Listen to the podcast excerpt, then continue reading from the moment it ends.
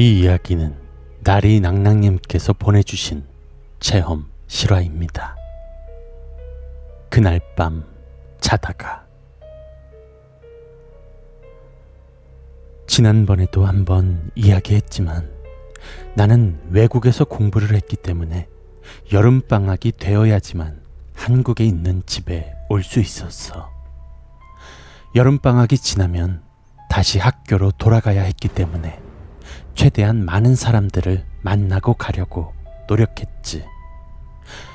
어쨌든 이날은 내가 아빠와 할머니 댁에 갔을 때 있었던 일이야. 나는 어릴 적에 할머니, 할아버지와 같이 있던 시간이 많았기 때문에 할머니 댁에 자주 놀러 갔었어.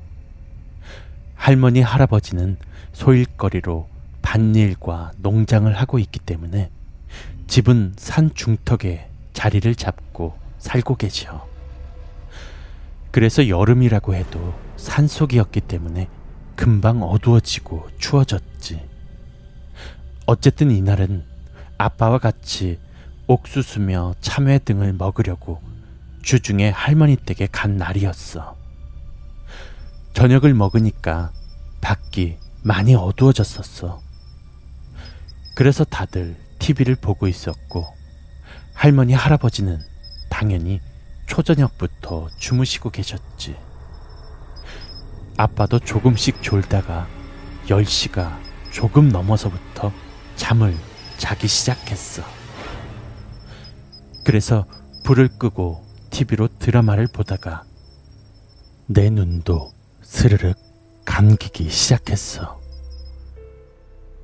그래서 에이 그냥 잠이나 자자 하고 TV를 끄고 이불을 덮고 자려고 눈을 감고 있는데 갑자기 가위에 눌린 거야. 정말 이때는 하도 많이 눌린 가위라서 속으로 욕을 하면서 아 진짜 짜증나. 잠만 자려고 하면 이러네. 라고 하면서 가위 푸는 걸 포기하고 자려고 하는데 또 갑자기 가위가 스르르 풀리더라. 그래서 그냥 잘 됐네 하면서 자려고 아빠를 등지고 누웠는데 다시 가위에 눌린 거야. 참고로 할머니 집은 방이 좁아서 매트리스를 방 한쪽 코너 쪽 바닥에 놓았는데 침대 앞에는 화장대가 있고 화장대 위에는 큰 정사각형의 거울이 있어. 그리고 침대와 화장대 사이에는 한 사람이 누울 수 있는 정도의 공간이 있지. 이번에는 눈을 뜬 채로 가위에 눌려서 눈을 감으려고 해도 감아지지 않았어. 눈알만 굴리면서 화장대며 거울이며 사방을 보면서 가위가 풀리길 기다리고 있었는데 갑자기 내 얼굴 앞으로 하얗고 파리한 손이 쓱 하고 침대 끝 모서리를 훑고 지나가는 거야. 나는 속으로 욕을 하면서 그냥 잘못 봤나 보다 하고 지나치려는데 그 손이 이번에는 아까보다 더 가까이 내 얼굴 쪽으로 쓱 바닥에서부터 올라오더니 그대로 스르륵 하고 다시 바닥 쪽으로 내려가는 거야. 나는 진짜 하, 울고 싶었어.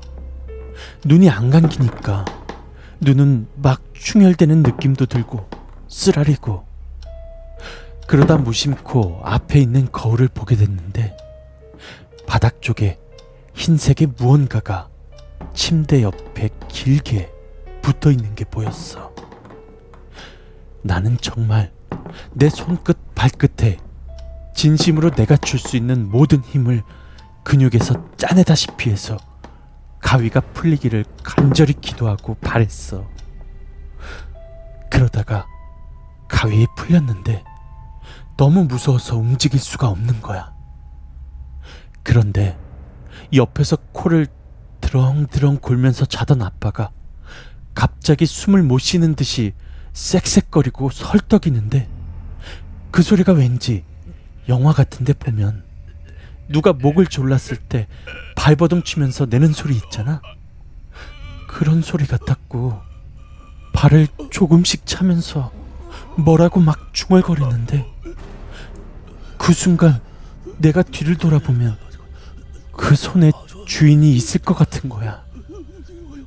정말 그 순간에는 코를 골며 주무시던 할아버지 할머니 소리도 안 들리고 정적만 흘렀었어.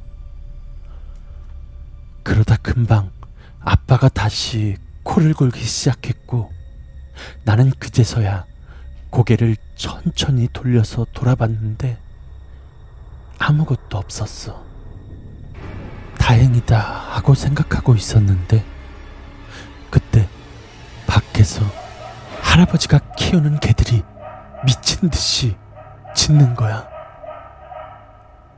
물론 산이라서 가끔 산짐승들이 내려와서 짖기는 하지만 컹컹 짖으면서 쫓은 후에는 조용히 자는데 갑자기 미친 듯이 짖으면서 숨이 넘어갈 듯이 짖는데 왜 그런 이야기 있잖아.